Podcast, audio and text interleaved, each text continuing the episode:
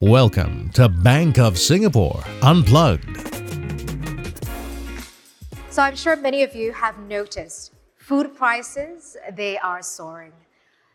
Eggs don't cost what they used to. Uh, let's not even get started with chickens, right?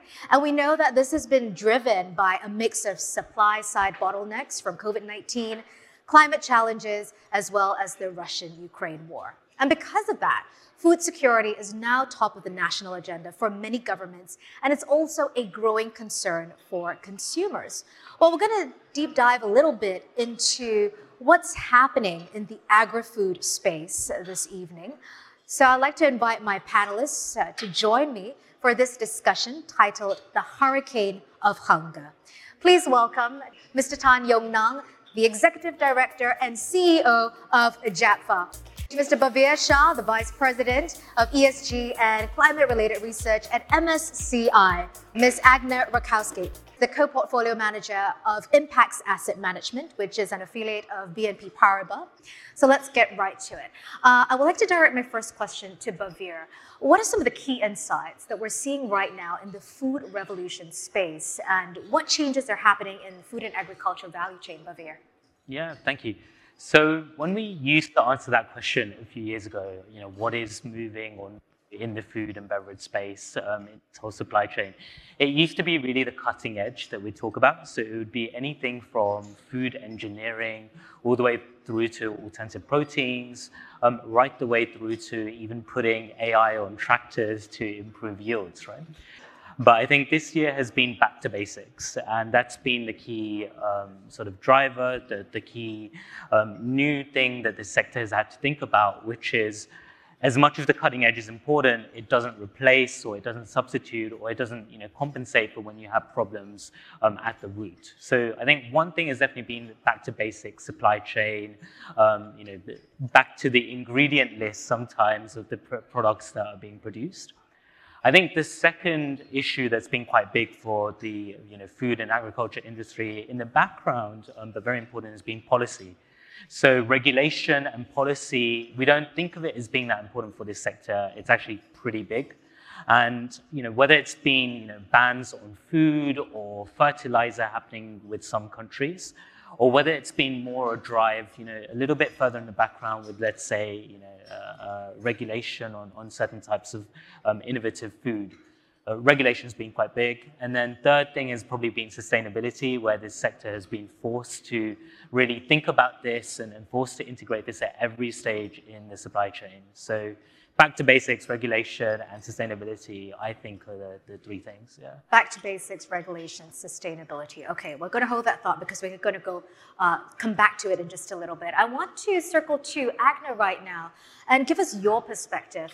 Uh, how are agri-food companies being impacted right now by this triple whammy of supply chain disruptions, as mentioned by Bhaveer, uh, the Russian-Ukraine war, uh, as well as climate change?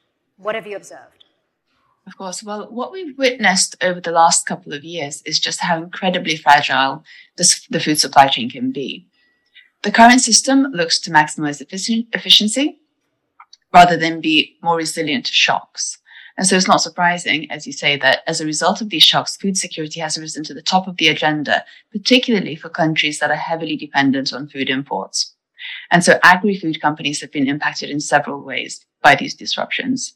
One example is when coronavirus first emerged, many slaughterhouses and meat processing plants were forced to shut because they became COVID hotspots. We saw this all over the globe, but the impact was greatest in the US because the industry there is so much more consolidated. If you shut down one plant, you can take out as much as 5% of national capacity. And that can, of course, lead to shortages on supermarket shelves. Uh, this happened for a few reasons. Um, the environments are closed, they're biosecure, and, and, and so once you have a worker who has the virus, it will get recirculated. There's quite low mechanization, especially uh, when producing pork and cattle uh, products. And you have long production lines uh, with you know, very crowded, people standing shoulder to shoulder. So it's, you know, it's a perfect environment for that spread. At the peak, utilization rates across the industry were down something like 35 um, to 40 percent. And the industry since then has had to spend hundreds of millions of dollars just to be able to get that production back online. They've had to invest in air conditioning, plastic dividers, temperature checks, etc. More recently, the war in Ukraine has led to shortages of crops and agricultural inputs. Russia and Ukraine are major exporters of grains like wheat and corn, as well as oil seeds and fertilizer. And low income countries in North Africa and Middle East are particularly at risk here because they depend heavily on imports from those two countries. As well as shortages of grains, we may also see some lower crop yields across the globe because of lower application of fertilizer. Fertilizer prices are up something like 200% compared to pre COVID levels. Back in April, we saw Indonesia ban exports of palm oil in order to be able to increase um, increase the supplies domestically and to protect the domestic consumer from inflation. Indonesia represents about 50% of global demand for palm oil, so the impact, as you can imagine, was very significant. India then followed suit and restricted exports of sugar and wheat. We may see this elsewhere as well, you know, as governments use protectionist policies to protect the domestic consumer. And we may also see it spread to other staple foods, like, like for example, rice. And then climate change is another major threat to agribusinesses. Climatic shocks and extreme weather events are double what they used to be 20 years ago. And this has meant that in many geographies, the agricultural regions have either changed or shrunk altogether. And what does that mean for farmers? Well, it means ultimately lower yields. Thank you for that, Agne. You've painted a pretty bleak picture, uh, but let's get some on the ground, first hand account of what's going on. And I want to come to Yong Nang for this one. At Japfa, the company specializes in five staple proteins that's built within a vertically integrated business.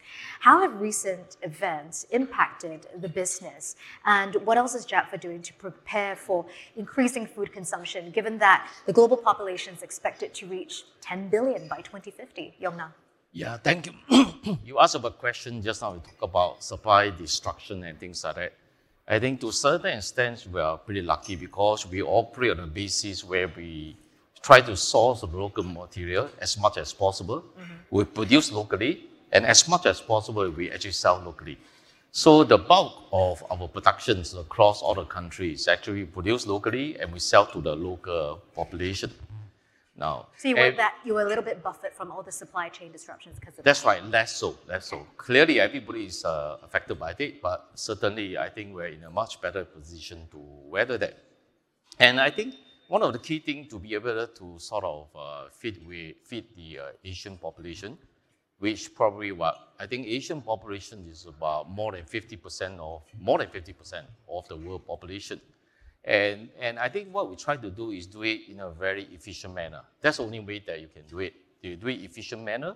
And obviously, efficiency is just one aspect. The other two aspects would be we have to provide safe and hygienic and reliable products. Mm-hmm. And obviously, you know, if you do it in the way that you don't care about environment, mm. a non-sustainable basis, that is also not possible.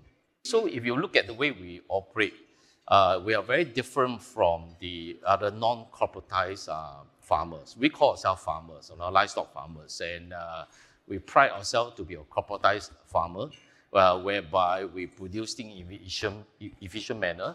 And one of the key things that we embrace is actually technology. Mm-hmm. So we actually understand the science behind the technology, and we try to be as efficient as possible. Just give you quickly, just some example, right? I think uh, compared to smaller farmers, they may be producing maybe say about 20 kilo of uh, milk mm. per cow per day, and we will be doing 40. So you can see the difference in efficiency, right? Similarly, if you talk about pork production, you know, production of uh, piglets, uh, the small farmers may be producing maybe 15, 16 piglets uh, per cycle, and we will be probably doing about 25.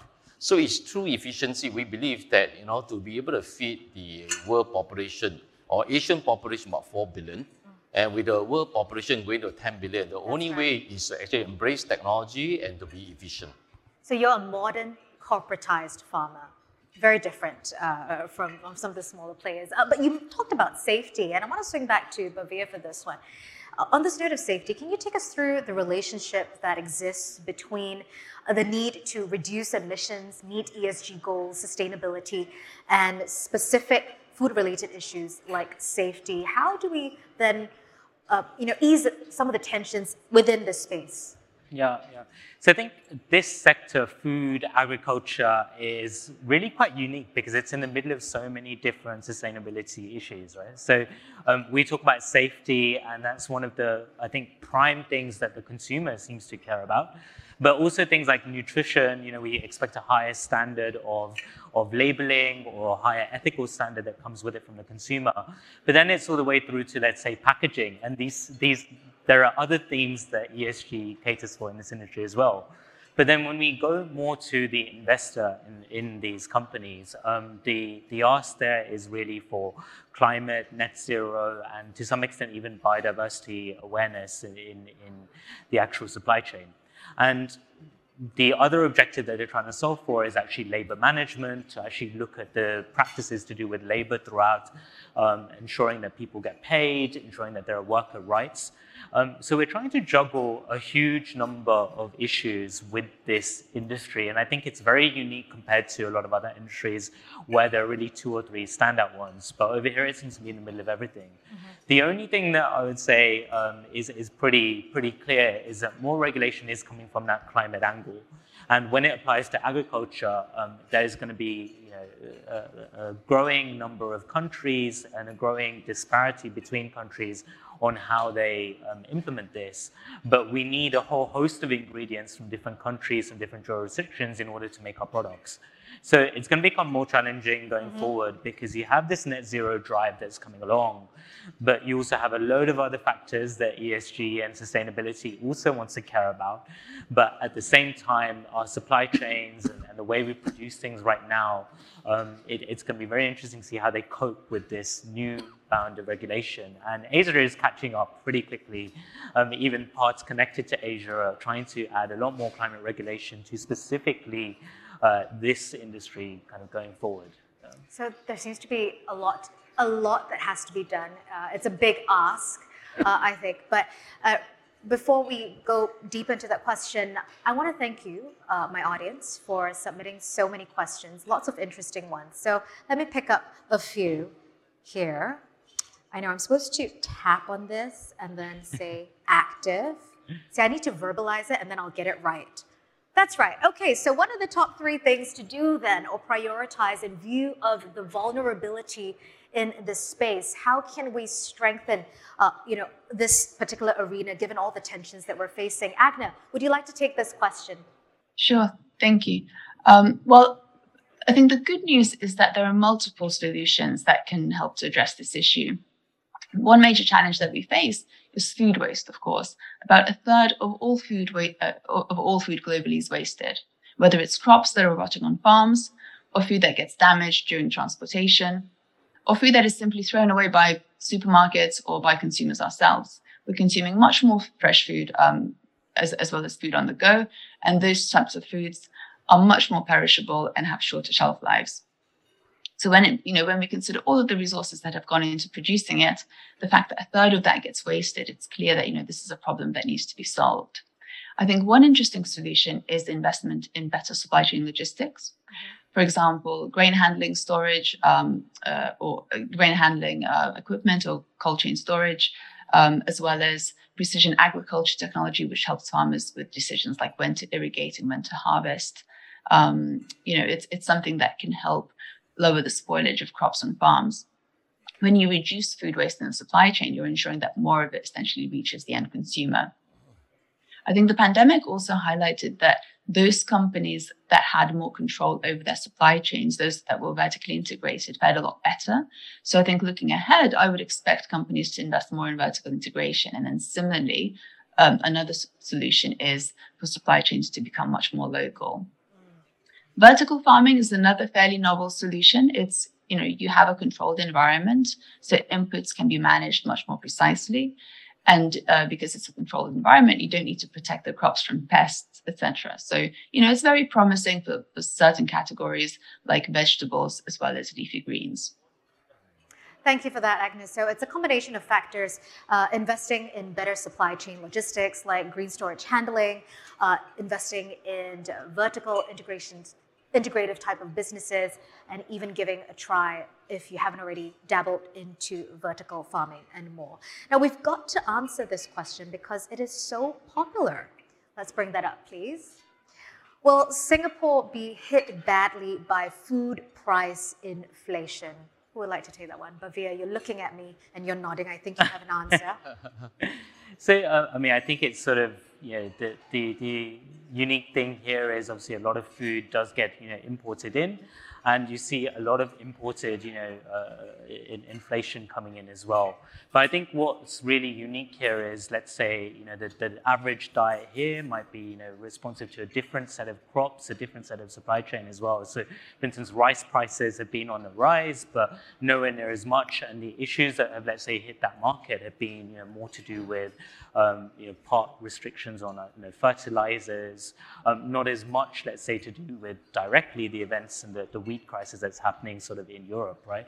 So it's a different set of, it's, it's a one problem, but it's a different set of problems um, which, you know, might be affecting us here as well. But I think on, on imported goods, um, the, the answer seems to be, be a one-way street. Um, yeah, if, if I yes. might add, right? Yeah, have you raised add. prices on your products? yeah, actually, we raise our prices in all corresponds to uh, raw material prices, and uh, I think in, in, in, in that is still a very small percent, it's a very small portion of it. You know, raw material prices they tend to be a very small portion. Raw material food, I mean, uh, for the food, you know, raw material is actually a very small portion rather than the end, uh, end food product. Especially, I think in Singapore, being yet a, it, it does have a very sort of high disposable income. So in terms of portion of food consumption, uh, the, the, the disposable on food is actually not that great. So I don't think the impact is that severe. Quite optimistic then. A little bit of uh, food for uh, you know comfort, right? Comfort to Got hear one, that from one you. One bull and one bear in the room. So. um, but actually, this is stay. I want to stay with you, Yong Nang, because I also wanted to ask you this question. Is it live? Can we bring up this question from the audience?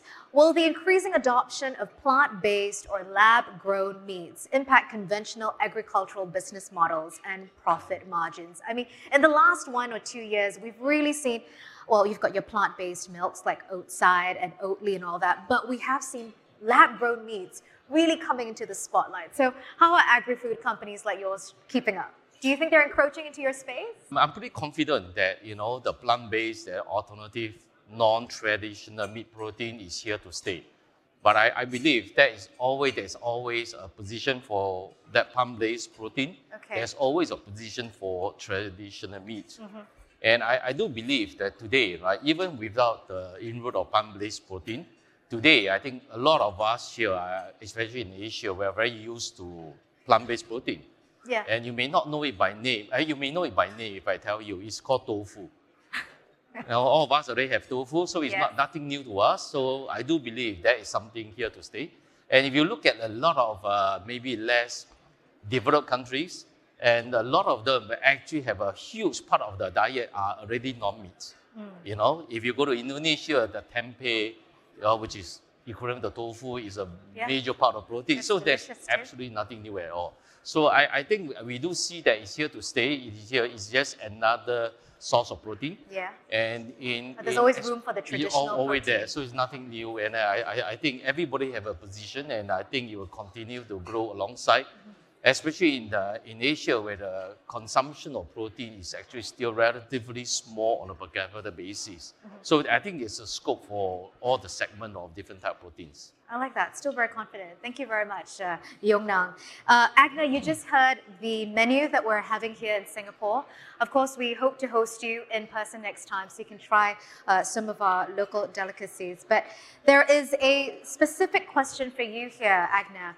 And I'm wondering if you could answer this one. From a portfolio management perspective, how will this growing problem on food security impact investment markets? And what does this mean for investors? The food and agriculture sector today is facing a number of very important sustainability challenges that need to be addressed. Um, you know, first of all, global global demographics are changing. The population is expected, as you say, to reach 10 billion people by 2050, which is an increase of about 25%. But then we need to produce about 50% more food between now and then.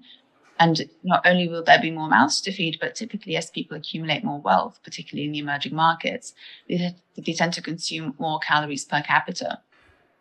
And these additional calories tend to come from animal proteins, which are very resource intensive. Something like 15% of global greenhouse gas emissions come from livestock production. Um, and so, you know, we, believe that um, those you know that this, those companies which offer solutions to those types of challenges will be significant beneficiaries um, and so for example you already mentioned plant-based meats um, or plant-based products as well as lab, lab-grown meat um, interestingly in 2020 singapore became the first country in the world to authorize the sale of lab-grown meat um, it's you know otherwise known as cell-based meat, uh, which is grown in a bioreactor and and produced from actual animal cells. I think you know one of the benefits there is that the it doesn't require the animal to be killed. It's a lot less environmentally damaging, and doesn't require the use of antibiotics, um, and offers much better food safety because you have an you know controlled environment. So for a country like Singapore, a small nation that imports a lot of its food, um, investments in those kinds of technologies, in those kind of agri-tech, are really key to ensuring food security. It was um, it was announced recently that a U.S. company, originally from San Francisco, is building the world's largest lab-grown um, bioreactor in Singapore, which is due to open in the first quarter of next year, which will have the capacity to produce tens of thousands of pounds of meat from cells. And so while the industry is still very early stage, mm-hmm. um, it, you know, it's facing lots of operational and cost challenges. It has made quite significant progress. So the very first lab grown burger back in 2013 cost hundreds of thousands of dollars. And now um, that cost is down significantly. The company said that its chicken nuggets would sell in Singapore for about $50 each. well, it looks like there's still a lot of uh, investment uh, opportunities on the horizon for lab grown meats. I, I, know of a lab in Singapore that's now growing fish um, for fish fingers. Uh, anyway, we're going to wrap up uh, this panel because I know we're running short of time. So this panel is titled uh, Hurricane of Hunger. I wish we had more time to go through it, but essentially, if there's one thing we could do to delay or prevent this hurricane of hunger, what would it be? Is it about buffering or making sure that supply chains are more resilient, or what is it? Yong Nang, let's start with you. I, I think this is uh, agri sector is the probably last sector that is being impacted by technology and digitalization, but I think it's coming. So I think I think clearly, as I said just now, we are we, we embrace technology, but I think next stage is really we need to embrace digitalization, sure. understanding that and trying to transform and use that to actually improve the technology further to transform the industry. That that would be my takeaway. And uh, to be in the footsteps, go in the footsteps of modern corporatized farming like Japfa. That's right. Thank you, Yongnang. Agne, and then I'll come to you, Bhaveer, for the yeah. closing. Agne? What do you think we should do to prevent the hurricane of hunger or delay it? I think a lot of focus does go on to that, um, you know, alternative proteins uh, uh, sort of area. But reality is that the crisis that we have right now is still due to a lot of the staples, a lot of the core things that we currently use, and the supply chain around that. So I would really echo that the, the issues that we need to think about are not just within this industry, it's every single part of it. And it's how the supply chain gets managed more thoroughly. But also with this sustainability hat on, I think we do need to try and think about every single stage of this, uh, whether it's the labor management that's you know um, being tackled, or whether it's a biodiversity or not, because there are controversy risks um, that are coming out now for this sector in every single space. So I don't think it's just a matter of focusing on you know one specific area. It is throughout the entire supply chain, but the supply chain is proven to be just as important right now. So, Focus on the entire supply chain as well. Yeah. Thank you, and, and, the controversy risks that we to, need to look out for. Thank you, Bhaveer. Uh, Agne, let me come to you then for your closing thoughts. Absolutely, I would agree with my fellow panelists. Um, the challenges that we face in in the production of food exist across all parts of the value chain. And so, therefore, the solutions likewise exist across the multiple points of the value chain, um, whether it's about making it more resilient or um, uh, you know digitalizing. I think that it, what we're encouraged by is just how many different types of solutions exist. Thank you for that, uh, Agne. Uh, once again, a big thank you to my panelists.